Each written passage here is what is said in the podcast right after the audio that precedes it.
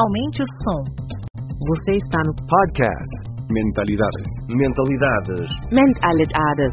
Mentalidade. Mentalidades.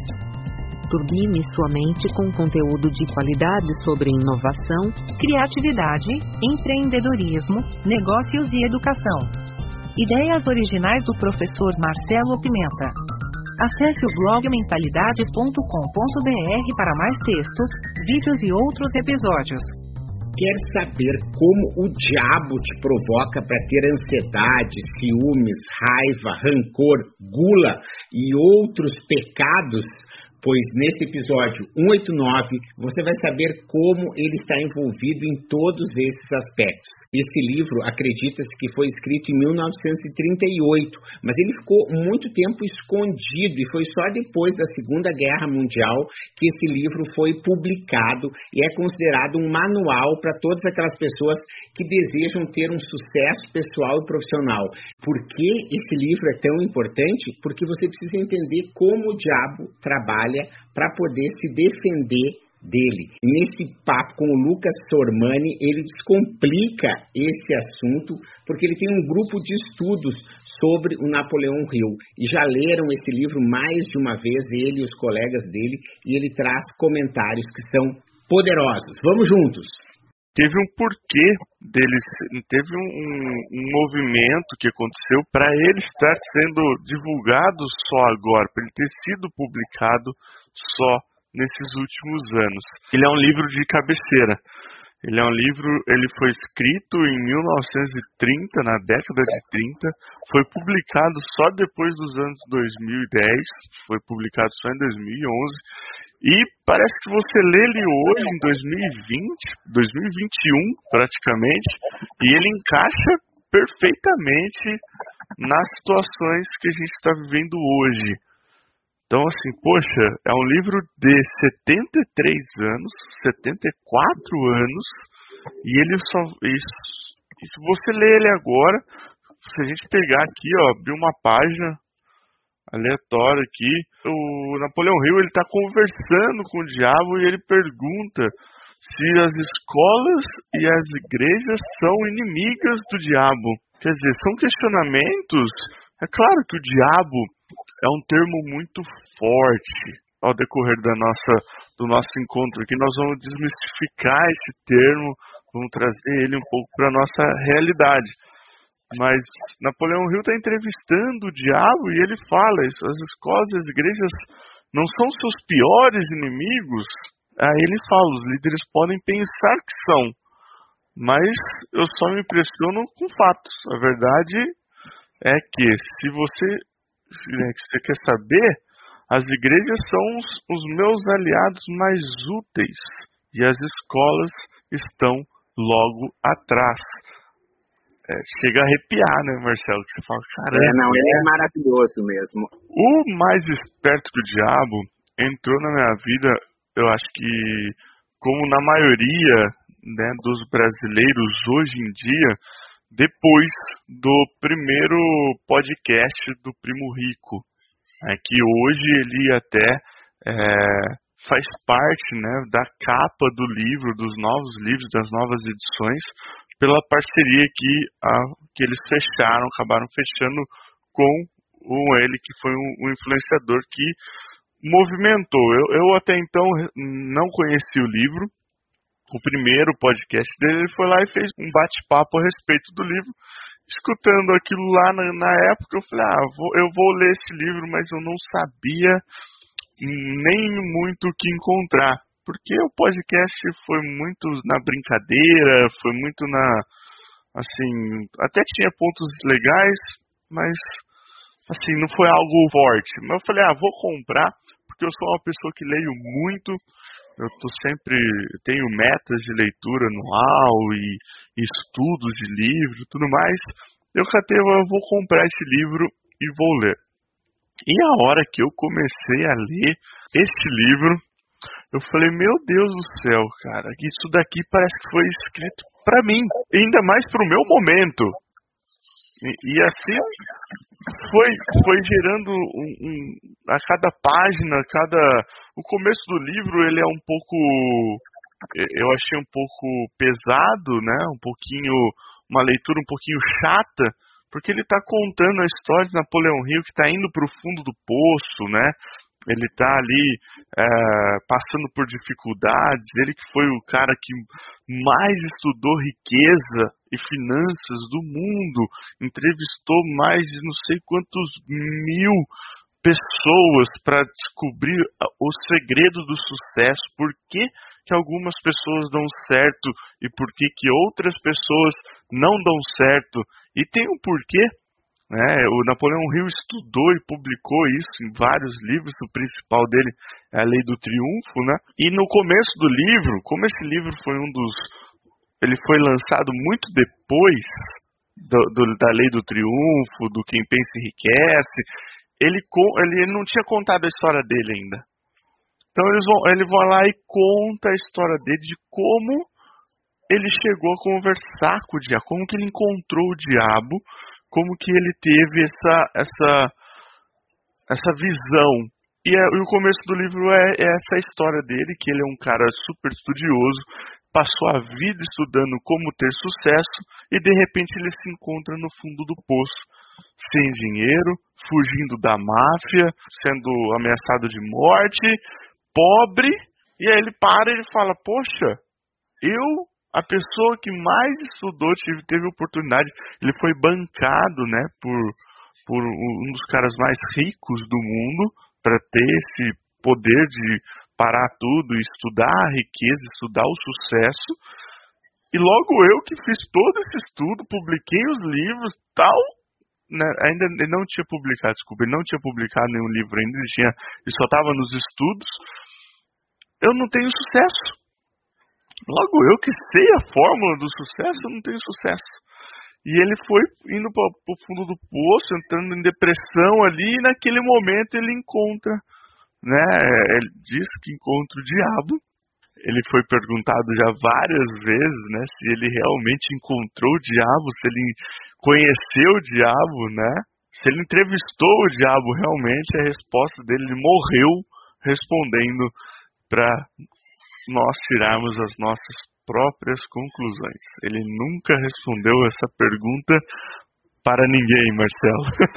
o mais importante, né, do livro e quem já leu, né, é a consistência, né, em que ele consegue demonstrar a lógica com que o diabo okay. age na cabeça, na das, cabeça pessoas. das pessoas. Mas eu queria comentar primeiro um trecho, né? A gente vem nessa pandemia falando, se conectando cada vez mais com a natureza, né? Inclusive Sim. essa frase, né? Somos todos um, né? A gente precisa se conectar com a natureza cada vez mais, tudo que é natural. E esse trecho ele é, é interessante porque ele coloca o livro, né? O diabo coloca que aquela pessoa que está dominada por ele é uma pessoa alienada. Né? Essa é a forma como o diabo coloca as coisas. E ele pergunta assim, o Napoleão Hill, o homem é a única criatura que se aliena? E ele diz assim, sim, todas as outras criaturas movem-se de acordo com as leis definidas pela natureza. O homem sozinho desafia as leis da natureza e, e aliena-se quando quer. Tudo que ocorre fora das mentes do homem é controlado pela minha oposição, ou seja, Deus, por Sim. leis tão claras e definidas que se alienar é impossível. Né? Então, não tem como aqui o rio se alienar, essa orquídea se alienar, essa planta se alienar. Quem se aliena é o homem controlam as mentes dos homens somente devido aos seus hábitos se alienarem, que é outra maneira de dizer que controlam suas mentes somente porque eles negligenciam-se e recusam-se a controlar, a usar as suas próprias mentes. Né? Então, esse é um trecho assim que para mim é muito interessante, porque ele recupera como os, os defeitos, vamos dizer, do homem são capazes de estar tá te levando para o mau caminho, né? Que naturalmente você é uma pessoa perfeita, mas você fica lá incutindo, né? O medo, a inveja, a preguiça, a cobiça, né? Essas, esses veneninhos que vão contaminando esse jeito do homem pensar. Qual a sua opinião aí sobre esse trecho, Lucas? E depois você já pode emendar aí com uma das dos trechos que você mais gosta. Primeiro eu queria complementar, Marcelo, O que são, o que é alienação? Uhum. Né? Tipo, o Marcelo passou é, sobre alienação. A planta não aliena, o rio não se aliena, tipo assim. Mas nós temos o, o homem tem essa alienação. O que seria isso? Eu vou dar alguns exemplos, né? são hábitos. Ao longo do, é, do livro, ele entra também, ele sai da alienação e entra no, num tema chamado ritmo hipnótico. E aí nós temos o ritmo hipnótico positivo e o negativo. O que acontece é que 95%, ele fala até mais no livro, né?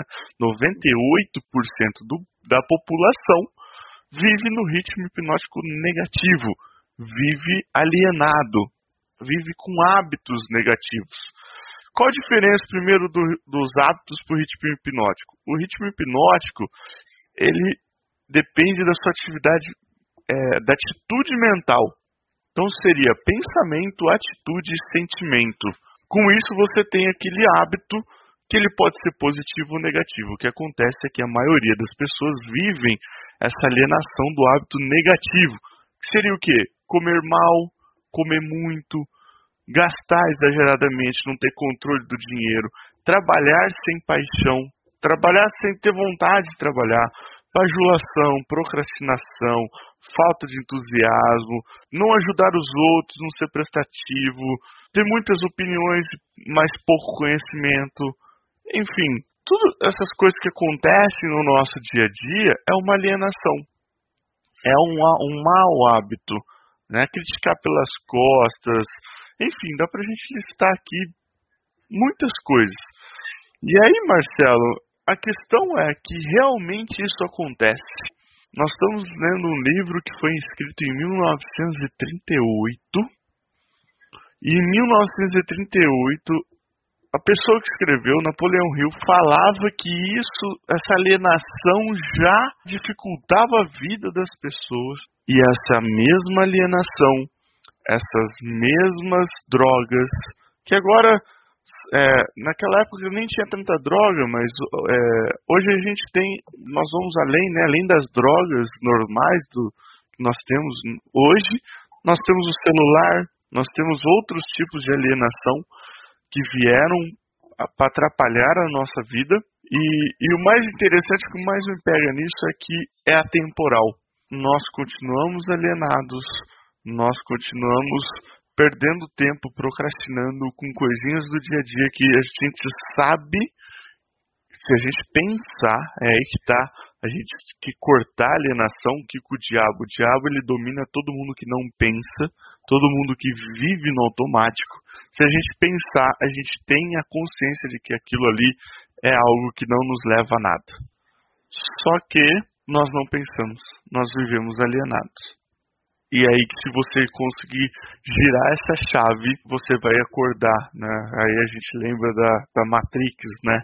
Também é um outro filme que foi em 2000 e se você juntar tudo, dá pra, dá pra fazer uma super ligação, você entendeu? E aí eu trago mais uma, antes de, de, trazer uma parte do livro, Marcelo, eu trago uma, uma curiosidade. O livro ele foi escrito em 1938. Sabe por que, que ele não foi publicado? Eu acho que nenhuma editora tinha coragem de, de publicar, na minha opinião. É, ele não foi, ele não foi publicado porque a mulher de Napoleão Hill não deixou. Eles eram da igreja, ia ser um impacto muito forte para eles, o marido dela, ter feito uma obra daquela. Eu coloquei isso, por que, que agora, em 2011, ele foi publicado? Por causa do empoderamento feminino, por causa dessa revolução. Ah, mas Lucas, e a mulher dele, a hora que morreu, o que, que aconteceu? A filha dele falou: não, se mamãe não deixou publicar, eu também não deixo. E assim foi passando o tempo, porque as mulheres tinham medo. E Napoleão Hill morreu, as filhas dele não deixavam. Por quê? Porque eles, elas tinham medo dessa, desse livro, do que está escrito aqui. E aí, consequentemente, ninguém ficou sabendo, Marcelo. Ninguém sabia da existência. Até que o neto dele achou o livro perdido. Ele, aí ele foi, aí sim, de novo entrou a, a situação de, opa, antes de você falar o teu, teu trecho, só para complementar para quem está aqui nos ouvindo a questão da alienação, né? Olha só, ele pega uh, o diabo falando, né? Pegue, por exemplo, o tema saúde. Faz com que a maioria das pessoas coma muita comida e o tipo errado de comida. E isso leva à indigestão, à obesidade e destrói o, o poder do pensamento apurado. Né? É, a outra parte desse, da, dos métodos que eu acho que é muito legal é faça com, com que as pessoas alienem-se criando o hábito de pensar negativo. Isso leva a atos negativos, envolve as pessoas em controvérsia, e preenche as suas mentes com temores, pavimentando dessa forma o caminho para entrar e controlar suas mentes. Eu planto a semente do pensamento negativo nas mentes das pessoas por meio do púlpito das igrejas, dos jornais, dos filmes, do rádio e de todos os meios de mídia que se utiliza para chegar à tua mente. Você concorda com essa afirmação, Lucas? Concordo, e essa era, um era o trecho que eu ia trazer da minha parte, mas está até, é, é, até um pouquinho mais para frente, uhum. mas eu, eu concordo porque os nossos medos, os nossos limites, eles são colocados nas escolas. Você entra na escola podendo fazer de tudo. Né? A, a, a criança lá até o pré-primário, poxa, a gente era criativo, fazia tudo, brincava, subia na árvore, via no parquinho e rabiscava e, e a criatividade era solta. De repente, de repente você tem que aprender um negócio que foi definido pelo sistema e é aquilo. Esquece o mundo, entra na sua na sua no cabresto aqui que agora a partir de agora você tem que aprender aquilo. E isso vai limitando as pessoas. Tem crianças que conseguem assimilar que aquilo é só um aprendizado, só que tem 98% das crianças que esquecem tudo e acham que aquilo ali é a verdade absoluta. E aí entra alienação. E aí eu até tinha a minha parte, né? Era sobre isso, era sobre o estudo, era sobre a igreja, é, que também nós vamos lá na missa. Eu sou católico, vou na missa todo final de semana. E demorou para eu entender que eu precisava mudar de igreja. Precisava mudar, sabe, para eu encontrar um padre que falasse coisas que, que faziam sentido para mim. Demorou anos, né, Marcelo? Demora pra gente ter essa.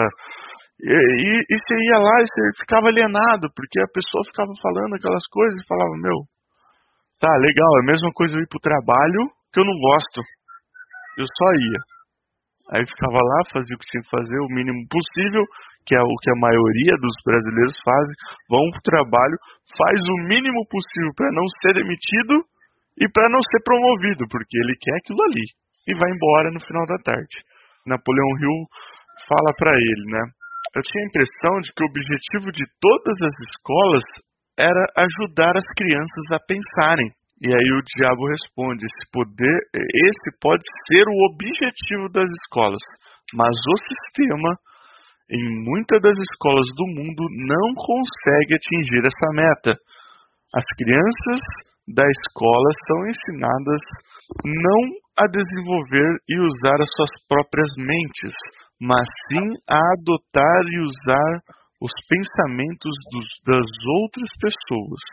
Esse tipo de escola destrói a capacidade do pensamento independente, exceto em alguns casos raros em que as crianças definitivamente têm que contar somente com a força de vontade e assim consegue manter o seu próprio modo de pensar. Pensamento apurado é o negócio da minha oposição e não o meu, que realmente foi complementando o que você trouxe um pouquinho mais para frente, que é o que a escola ela ensina você ao que outra pessoa pensou e ela te limita a pensar com a própria mente, ela, ela corta suas a sua criatividade para não, não, não, Quantas vezes, Marcelo, você que é uma pessoa que está no, no meio educacional também, tenho certeza que você não fez isso, mas Lembra do seu tempo de escola, quando você achava uma segunda solução para aquele problema e a sua professora vinha e falava: não, você podia ter, ter chego no mesmo resultado, mas isso, o seu jeito não está certo. Lucas, eu acho que é o momento da gente deixar bem claro aqui uma coisa. A é. gente não está sendo criticando a educação. Perfeito. O que a gente está criticando e o que o diabo critica e diz que manipula é o modelo da escola. A gente não está criticando a espiritualidade. Não, de Perfeito. nenhuma forma. O que a gente está criticando é o modelo muitas vezes que as igrejas, que os templos, o, o salão do reino, né, a sinagoga aqui, ou a, a mesquita, não interessa qual é o, o carimbo, colocam a partir do medo, né? Não sei se eu vou conseguir agora aqui ao vivo achar o lugar que o, o diabo diz que os professores e os padres e os, ou seja, os pastores, né? O cara que está lá ah, na frente, o líder, vezes, né? Ele, ele, ele coloca, ele não fala do bem, mas ele sempre usa quem? O próprio não. diabo para dizer, olha só, se tu não te comportar, tu vai para o inferno. Olha, se tu não estudar e não decorar todas as, as coisas lá da matemática, todas as capitais do mundo, tu vai rodar na prova, né? Se tu não souber a tabela periódica de cabeça, você vai rodar na prova, né? Eu consegui achar aqui, ó.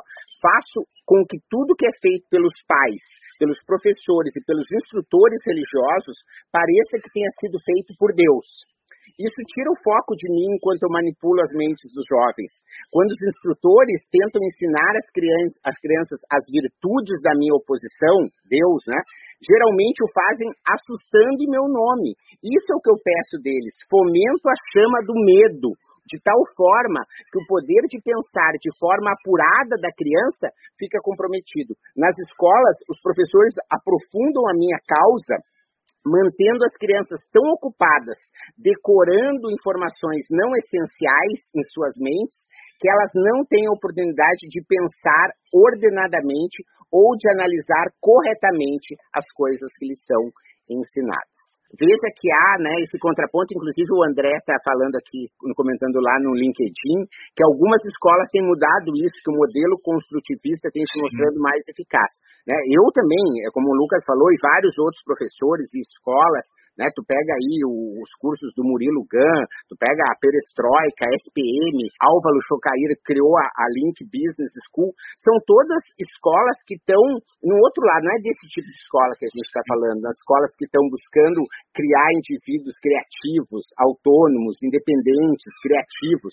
Não, daquela escola que tu entra e tem que ficar só decorando, só repetindo, né, só vendo coisas que não fazem grande sentido. Lucas, pode comentar, por favor. Eu tenho, eu tenho dois exemplos muito próximos de mim, Marcelo, que é meu sócio e o meu contador, que procuraram para os filhos dele. Meu, meu contador veio de outro estado morar aqui, porque ele encontrou aqui uma escola que fosse mais ligada à natureza, que fosse que, que, que tivesse um, um sistema de ensino não focado na decoreba e no tentar passar no vestibular, e sim na criação do desenvolvimento da criança.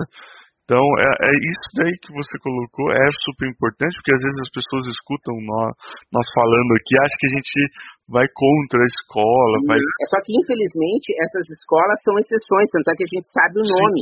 Né? O que é. a gente está falando são as milhares e milhares de escolas públicas espalhadas aí pelo Brasil. É, Lucas, eu queria, uh, não digo trocar de assunto, mas pegar um outro Sim. aspecto, porque a coisa, né, já passamos meia hora aqui já, né? O pessoal está gostando muito aqui, vários comentários. Eu queria que você comentasse essa frase aqui. A pobreza, tal como a doença, é contagiosa. e é mesmo, hein? Uma frase verdadeira. Vou dar exemplos, cara. Você que está assistindo a gente aí, seja ao vivo ou na reprise, você, você chega para algum amigo seu, você chega para algum familiar seu e fala: Nossa, ganhei dinheiro, hein? Nossa, eu tô, tô ficando bem, hein? Nossa, eu, eu tô rico, hein? Nossa, eu tô evoluindo. Você tem esse hábito de, de propagar a riqueza? De falar que você tá bem? De falar que você tá ganhando dinheiro? Ou é mais fácil falar, putz, a vida tá difícil mesmo, hein? Putz, nossa tô sem dinheiro, hum, é difícil. Ah, esse mês quase não deu para pagar as contas, ou esse mês não deu para pagar as contas. Qual que, o que, que é mais normal? Se não for você, olha para sua família, olha para seus amigos, olha a sua roda de, de pessoas, seu trabalho. Você chega no trabalho e vocês comemoram quem ganhou mais, quem, quem teve a melhor bonificação, ou você tem inveja da outra pessoa que está um cargo acima, ou que trabalha o mesmo tanto que você e ganha um pouco mais. Vamos mudar para doença.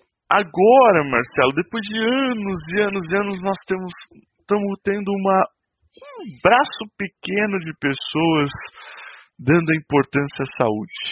Antes eram ou os loucos de academia, ou nada, né? Era só nossa, mas aquela pessoa meio que perdeu um pouco não, para Não é o nada, não. É a indústria da farmácia, né? Toma uma da... pílula para acordar, uma pílula para dormir. Uma então, para emagrecer, outra agora... dormir.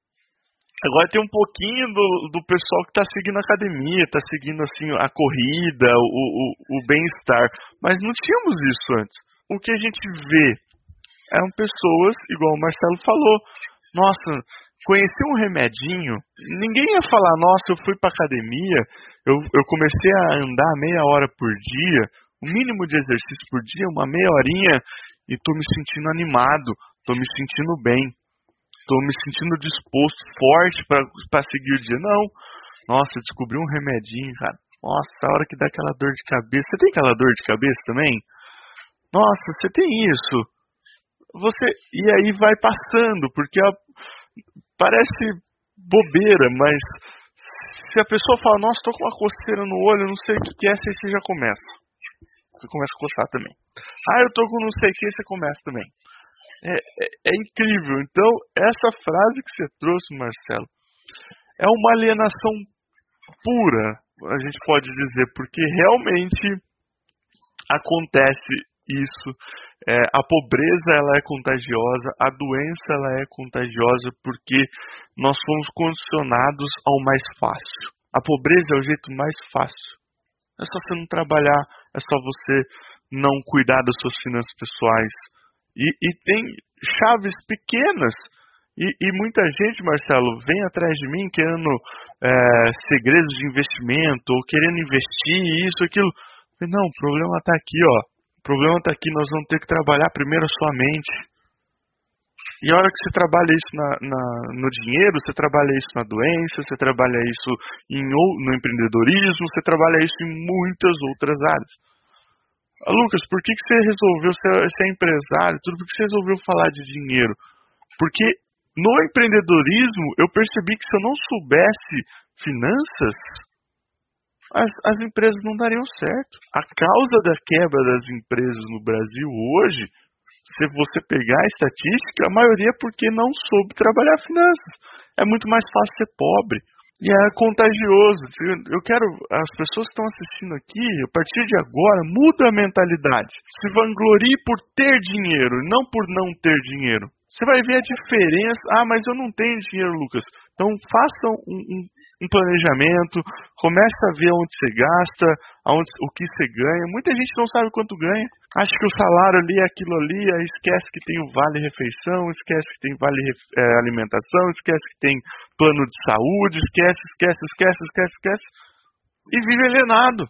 E não sabe quanto ganha, não sabe quanto, quanto gasta, e é mais fácil falar que não tem dinheiro. Eu conheço aqui minha audiência, né, Lucas? Acho que é importante deixar claro que essa história de que você é, nunca está satisfeito porque você gasta, a pessoa que é alienada gasta mais do que ganha.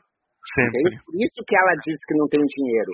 Entende? Ela compra um perfume de um dinheiro que ela não tem, ela compra uma bolsa que ela não precisa porque ela não tem, e aí ela se endivida e ela entra nessa aspiral que é cavando, cavando o fundo do poço, e aí, claro, encontra outra pessoa que também ficou com a inveja do, da bolsa que a outra, ou também de, no devedor em 12 vezes a, a mesma bolsa. E aí fica uma coisa de um competir com o outro, a bolsa fica no armário. Essa pandemia serviu para mostrar um monte de mulher que abriu seu guarda-roupa, não sabia que tinha quantidade de sapato, não sabia que tinha quantidade de vestido, não sabia que tinha roupa com etiqueta, que tinha sido comprada e botada no armário e que nunca tinha sido aberto. É esse tipo de questão que a gente está falando. Né? Se você Perfeito. ganha, ah, mas eu ganho mil reais por mês, eu ganho, não tem problema, você pode rapidamente conseguir construir um patrimônio se você gastar 900. Ah, mas eu ganho 1.500, então gasta 1.300. Eu posso dar exemplo? Você vai estar trabalhando. Olha só como é que o diabo fala sobre, sobre é. esse assunto. Outra coisa que você notará que um alienado é sua total falta de propósito sobre a vida. A sua falta de autoconfiança vai ser evidente. Ele nunca conquistará nada por meio do pensamento e do esforço. Ele gasta tudo o que ganha e gasta ainda mais do que consegue crédito. É, ele ficará doente ou debilitado por alguma, causa real ou imaginária e clamará aos céus ao sofrer a menor dor física. Terá um temperamento explosivo e total falta de controle sobre as emoções ele começa, várias, começa, começa várias coisas, mas não termina nada. Comerá muito e se exercitará pouco. Apostará muito, vai acreditar que uma, uma loteria vai salvar ele. Critica os outros que estiverem sendo bem-sucedidos na carreira. Contará uma mentira antes de admitir uma ignorância sobre qualquer assunto. Essa né, é um pouco o jeito que o diabo age, não é, Lucas? Área da, da, da, educação financeira, eu sei que você tem também uma, uma é um grupo aí de estudos sobre finanças, né? Você vem é, tendo resultados, eh, Lucas, no seu pessoal que é mentorado, que estava lá com dívida, que estava conseguindo, deles conseguirem prosperar? Muito, Marcelo, muito. E isso me assustou. Isso me assustou, porque foi a pandemia que fez com que eu fosse para o digital. Nós fizemos uma live, não sei se você se recorda, no começo da pandemia e, e até foi, na verdade, foi uma mentoria ao vivo do Marcelo. A, live foi pelo meu, meu Instagram e foi uma mentoria ao vivo onde o Marcelo colocou que você precisava estar no online. E aquela live mexeu comigo, né? Falava, meu, eu não estou no online. E eu tinha um projeto de estar no online desde o ano passado. E, e foi. E aí a pandemia fez eu tirar a bunda da cadeira e executar é, o canal do YouTube, mais presença no Instagram. Eu já, já, já vinha fazendo, mas timidamente.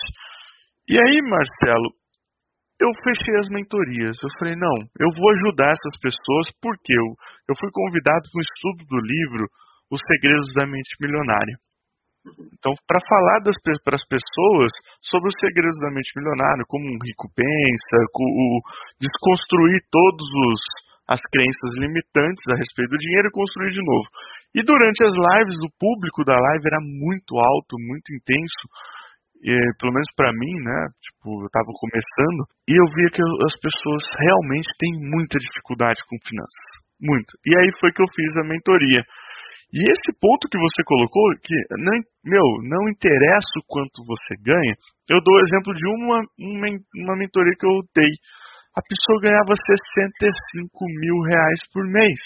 Só que ela gastava 85. E teve pessoas que eu fiz mentoria que ganhavam R$ 1.200 por mês e eram muito mais ricas do que a pessoa que ganhava 65. Não tinha dívida, estava guardando seu dinheiro, estava investindo o pouco que sobrava. Então, assim, nós temos uma concepção de riqueza muito errada. A gente busca o luxo, a gente compara luxo com riqueza.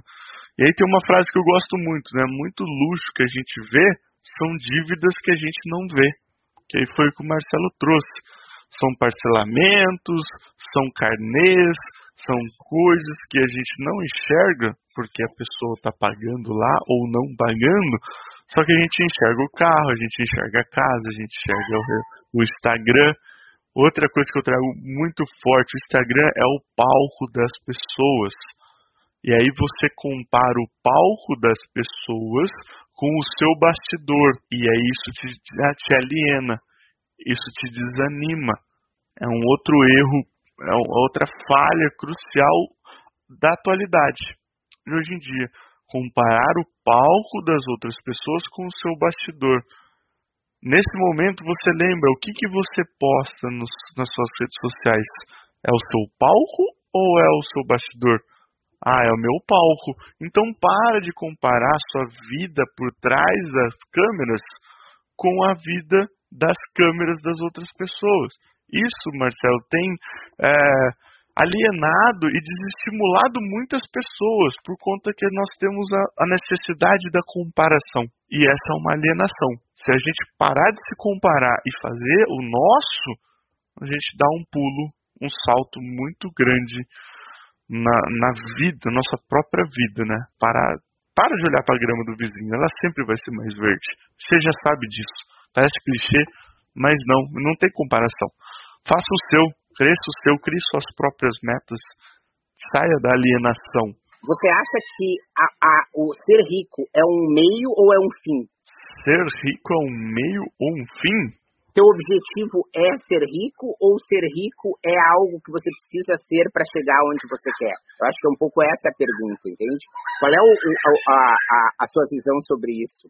Eu já penso um pouquinho diferente.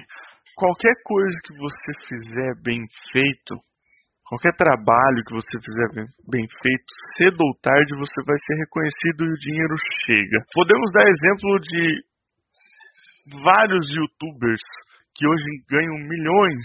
Quando ele começou, ele não começou pensando, nossa, eu vou ganhar milhões. Parece historinha, mas não é. Então, assim, o Lucas, Lucas quando ele começou a primeira empresa dele, era para ganhar dinheiro. Eu queria ganhar dinheiro, eu queria sair. A minha primeira meta era assim, eu queria passar nas lojas do shopping e que comprar uma coisa sem olhar o preço. A questão é que a hora que você começa a ganhar dinheiro e começa a entender o dinheiro, você fala, opa, não dá para eu fazer isso. Seria uma loucura. Eu vou olhar o preço, eu vou negociar e eu vou pagar mais barato. Eu vou trabalhar esse dinheiro. Porque foi difícil ganhar o dinheiro. Que aí já desmistifica essa ideia do luxo de que as pessoas gastam, rasgam dinheiro. Não é assim que funciona. Daí é um ou dois que aparece de vez em quando e pode ter certeza que não tem dinheiro hoje. Mas você pega os mais ricos do mundo, eles não estão rasgando dinheiro, eles estão com o carrinho velho lá, com a mesma casinha velha lá. Warren Buffett mora na mesma casa dele desde 1950. O dinheiro, ele faz parte do processo. Ele não, ele te abre portas, sim, pode, ele vai te ajudar a encurtar alguns caminhos, mas ele não é o fim e ele não é o meio. Ele, ele faz parte do processo. Se você focar só no dinheiro, uma hora você fica louco. Porque você não vai ter todo o dinheiro do mundo, mesmo porque não, não tem como você ter todo o dinheiro do mundo. E é uma coisa que não tem fim, né, Lucas? É Exatamente. Que também é bom de deixar claro é que a falta de dinheiro é uma arma do diabo. Exatamente, é? com certeza. A, falta de dinheiro. Então a pessoa fica pensando que ela precisa do iPhone 12 ela fica pensando que ela precisa do novo carro, ela fica pensando que ela precisa daquela bolsa, ela precisa fazer com aquela manicure é caríssima, né? Então, a, isso que faz com que ela a, a, fique, então, sem o dinheiro que poderia estar tá levando ela. E aí você fala, e o André diz assim, olha aqui, para você ver aqui, ó acredito que a felicidade está no equilíbrio, né? Sem dúvida. Né? Com certeza. É que quando você. Ontem eu tive aqui em Barra do Garças, foi tão legal porque eu consegui, tive quase duas horas, eu tive a oportunidade de falar sobre essa história do Instagram que você falou. E também eu tive a oportunidade, né? Tu vê como é a coisa. Domingo passado eu ouvi um podcast que ontem eu tive a oportunidade já de citar né? que é essa história de, da mudança entre o mundo oriental e do ocidental, em que o ocidental, né, e eu estou falando agora para o André, o ocidental, ele tem uma questão que a felicidade está fora. A felicidade está na casa que eu vou ter, a, a, felicidade vai estar tá no carro que eu vou ter, vai estar tá no vestido que eu for usar, vai estar tá nessa história, na joia que eu for usar. E se tu for ver o, o, o oriental, a felicidade está dentro. Né? Deus está dentro de ti. A felicidade está dentro de ti. Né? Os teus pensamentos é que fazem com que as coisas funcionem cada vez mais. Então, é só para responder o André de uma outra maneira, né, de que essa história de, do dinheiro tu tem que deixar é não o dinheiro te dominar.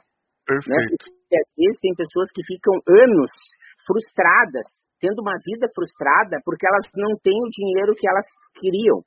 Só que como o, o, o, Lucas falou, tem gente que ganha 65 mil reais por mês e não consegue ser feliz porque gasta mais e fica com a com é devedor, entendeu? Porque tem que pagar a BMW, o caseiro da casa da praia, o caseiro da casa de Paris, o IPTU da coisa de São Paulo, não sei quem que ele comprou um jet ski que tem que dar manutenção, quando na verdade faz dois anos que ele não pisa no jet ski. Dois anos que ele não vai na outra casa, dois anos que ele não faz isso, não faz aquilo, e aí a hora que ele precisa de um dinheiro, ele não tem. Ele está vivendo o dia a dia. E é um empresário. Aí você pergunta para ele, tá, e como que você vai se aposentar? Aí a pessoa trava, porque mesmo que ele consiga se aposentar pelo INSS, ele vai ganhar o teto, 4 mil. Imagina uma pessoa ganha 60, não guardou nada, ah, tem o quê? Tem minhas propriedades. Aí você vai vender o seu patrimônio para pagar a dívida e depois você ainda vai ter que cuidar da sua saúde. Então, é... Chupa o, o dinheiro ele, ele tem que ser cuidado, ele é mais uma, mais uma ferramenta do nosso dia a dia e ele tem que ser desmistificado. Dinheiro é só um papel, gente. O dinheiro é só um papel, é uma moeda de troca. Entenda isso sobre o dinheiro. Ele não é místico, ele não é. Mas se você tiver a mentalidade correta, se você souber cuidar do dinheiro, você vai ter prosperidade. Da mesma forma que você tiver a mentalidade correta, você vai e, e conhecimento, você vai cuidar da sua empresa. Da mesma forma que você tiver mentalidade correta e, e conhecimento, você vai cuidar do seu corpo. É, é, tudo faz parte do, do conjunto. O dinheiro é só mais um mais um braço dessa nossa vida. E nessa pandemia, um livro, né, que tá ficou realmente, ó, vocês vão ver, lindo. E esse livro fala de como você pode viver mais e melhor fazendo aquilo que você ama. Legal. Só que o que acontece, e aí para complementar o que você estava falando, é que fazer o que você ama não significa que você não vai ter que fazer uma série de atividades que não você... são prazerosas. Exato que você precisa fazer, gente. Se você não fizer, não você não vai conseguir fazer o que você ama.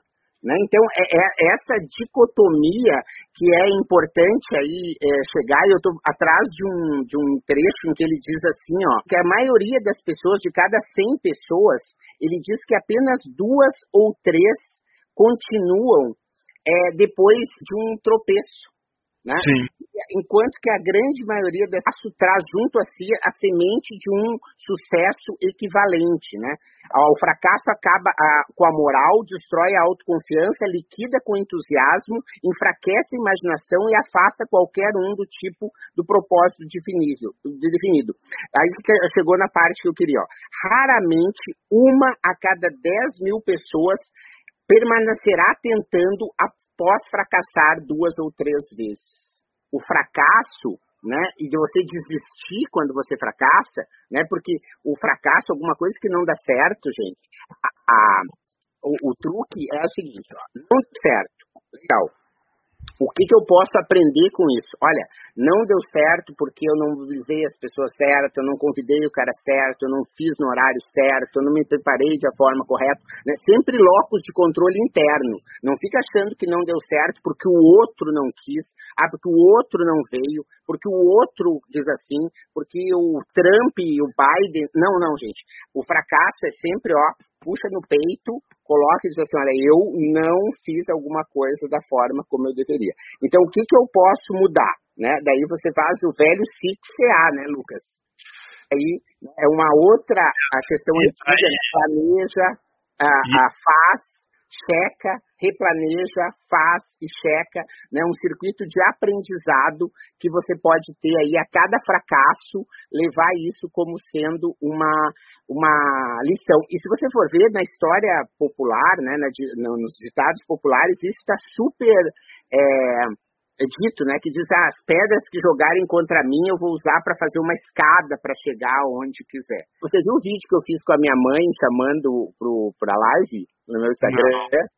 Depois dá uma olhadinha, que a minha mãe conta a história do crescimento da, da, do diabo. E eu tive a oportunidade, ela está comigo agora lá na Cantareira, a gente teve a oportunidade de fazer mil quilômetros, mil e cem, né, de Porto Alegre até uh, São Paulo de carro, conversamos um monte, e ela me comentou que logo que ela casou, ela foi com um casal, ela e meu pai, com um casal de amigos, pro Rio de Janeiro de carro. Eu tava comentando, ah, uma viagem longa, assim, fazia muito tempo que eu não fazia, foi lá quando eu casei. E ela disse, ah, eu, eu entendi como que são as pessoas ricas, agora que eu lembrei dessa história, quando estava falando de riqueza. Porque ela tinha, os carros, né, tu lembra, eram de lata, quase de ferro, né? E ela é. cortou o, o, o, o dedo no carro. E a pessoa que estava com ela, a esposa do outro cara, pegou um, um lenço todo bordado e deu para ela para ela uh, parar o sangue. Né? E aí parou o sangue, etc, etc. E a minha mãe disse assim, ah, eu vou botar esse lenço fora. Né? E ela disse, não, não, não. Me dá o lenço. Pode deixar que isso aqui eu lavo. Imagina um lenço de linho bordado, eu vou lavar. Né? E a mãe disse, olha, naquele momento eu percebi que eles eram ricos e nós éramos pobres. Né? Por quê? Porque uh, o, quem não dá valor para o dinheiro bota as coisas fora, né? acha que não deve pedir desconto, acha que não deve comparar preço, acha que dá para porque a pessoa não dá valor para o tempo que ela dedicou se esforçando para conseguir aquele dinheiro. Então você precisa entender que ter dinheiro é você saber comprar bem, comprar de uma forma justa, sem querer levar vantagem, sem querer é, fazer nada de errado para ninguém, mas é só entender que dinheiro não dá em árvore né? E que as pessoas, como você bem falou, né? O Zuckerberg usa a mesma camiseta, o Warren Buffett aí mora na mesma casa, né? Porque eles descobriram que a felicidade não está fora. A felicidade está dentro. Né? E aí que eu queria juntar com essa história aí da que a gente estava falando lá sobre o Oriente e do Ocidente. Eu vou trazer então, para finalizar. Eu primeiro queria só apontar isso tudo que o Marcelo falou do tentativa e erro e continuar depois do erro, essa é um, mais uma definição perfeita para empreendedorismo. Muita gente não sabe definir o que é empreendedorismo. Marcelo deu uma aula. Isso é empreendedorismo. É errar, começar de novo, aprender com o erro, voltar. Isso é empreendedorismo. Isso é empreender. É uma parte de empreender, é isso. E aí, Marcelo, eu trago uma continuação a continuação, a gente indo para o final, que é a definição de propósitos. É, ele, ele, ele fala no livro sobre definição de propósito e é um tema que nos últimos anos ficou muito forte, principalmente pelos coaches e, e, e, pelas alguns influencers que falavam, se você não tiver um propósito definido, você não vai dar certo na vida, se você não definir isso, e aí eles falam disso, acho que até eu vou até ressaltar aqui, nós estamos falando de religião, a gente falou de educação, nós estamos agora entrando em propósito. Gente, esse livro foi escrito em 1938. Olhem todos os termos que nós trouxemos hoje, parece que é para atualidade. Então, vale a pena a leitura. Vale a pena a leitura. E aí, Napoleão Hill pergunta para ele, né, a princípio da definição de propósito, é algo que alguém já deve nascer? Então a gente já nasce com um propósito de vida ou algo que pode ser adquirido ao longo da vida? E a resposta que, que nós temos aqui é assim: todas as pessoas, conforme eu já disse antes, nascem com o privilégio e com o potencial de terem a definição de propósito. Então, quer dizer, você nasce com o privilégio e o potencial. Você, você define o seu propósito, você descobre ele ao longo da vida. Mas 98 de cada 100 pessoas, quer dizer, 2%, só conseguem essa definição. 98% perdem esse privilégio porque não utilizam ou não tomam consciência da sua existência. Agora nós estamos numa onda né, de, de divulgarem mais isso. Mas muitas, muitas, muitas pessoas não tiveram essa consciência. O privilégio da definição de propósito pode ser mantido somente através de uma política pela qual a pessoa adota como um guia para todos os assuntos da sua vida. Então, sim, gente, nós entramos assim no, no final aqui do livro da definição de propósito e é a mesma coisa de princípios, né? Nós temos que definir nossos princípios, depois nós definimos onde nós queremos chegar, o propósito, nossa meta, nosso, nosso objetivo de vida e trabalhar. Não que isso não vai mudar, isso é definido pela gente.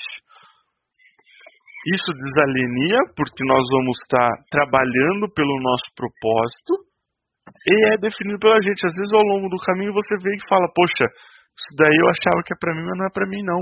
E mudo. E aí é o erro que o Marcelo acabou de falar, ah, errei.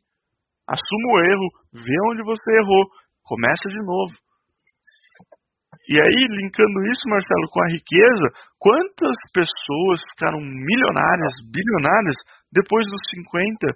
Depois dos 60, que nós temos aí pessoas de 30 anos, é, até vou fazer um vídeo, né? Tá para sair um vídeo no meu canal do YouTube, que, que eu fiz 30 anos, né? No, no meu caso, fiz 31 anos agora. E será que eu bati todas as metas, as listas que todo mundo coloca? Porque até 30 anos você tem que ter conseguido isso, isso, isso, isso, isso. E aí a gente esquece de quantas pessoas não conseguiram muito mais que isso, só que só depois dos 50.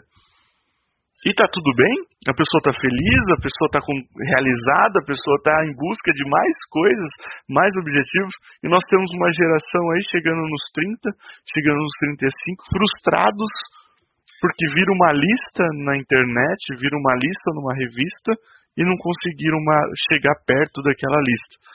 E aí entra a definição de propósito. Defina o seu propósito e busque os, os seus objetivos. Que bom, Lucas, foi ótimo aqui ter estado com você de manhã, né? E esse livro realmente né, é maravilhoso. O André estava dizendo que agora que ele vai ler. E acho que a gente tem assim, né? A gente ler montão desse livro aqui, porque ele tem muitos e muitos ensinamentos, um monte de tarefas para cumprir durante o dia para chegar, né, para realizar o seu propósito. Foi um ano assim desafiador e eu só tenho a agradecer né, a energia que eu consegui é, criar né, e superar as dificuldades, saindo da alienação e vindo né, para o outro lado da força, achando aí os seus propósitos. Muito obrigado, Lucas, pelo seu tempo, pela sua dedicação. Parabéns aí pelo trabalho, tanto da educação financeira quanto o grupo de estudo. E com certeza a gente ainda vai fazer um monte de coisas juntos. Com certeza, Marcelo. Muito obrigado. Gratidão mais uma vez pelo convite. E estou à disposição. Obrigado por sua audiência. Aguardo seus comentários. Se achou esse conteúdo interessante, indique para quem você ama. No YouTube temos dois canais, procure por Mentalidades e Professor Marcelo Pimenta. Assine nossa newsletter gratuita em nosso site. E não deixe de participar da novidade, nosso canal Mentalidades no Telegram. Te espero lá.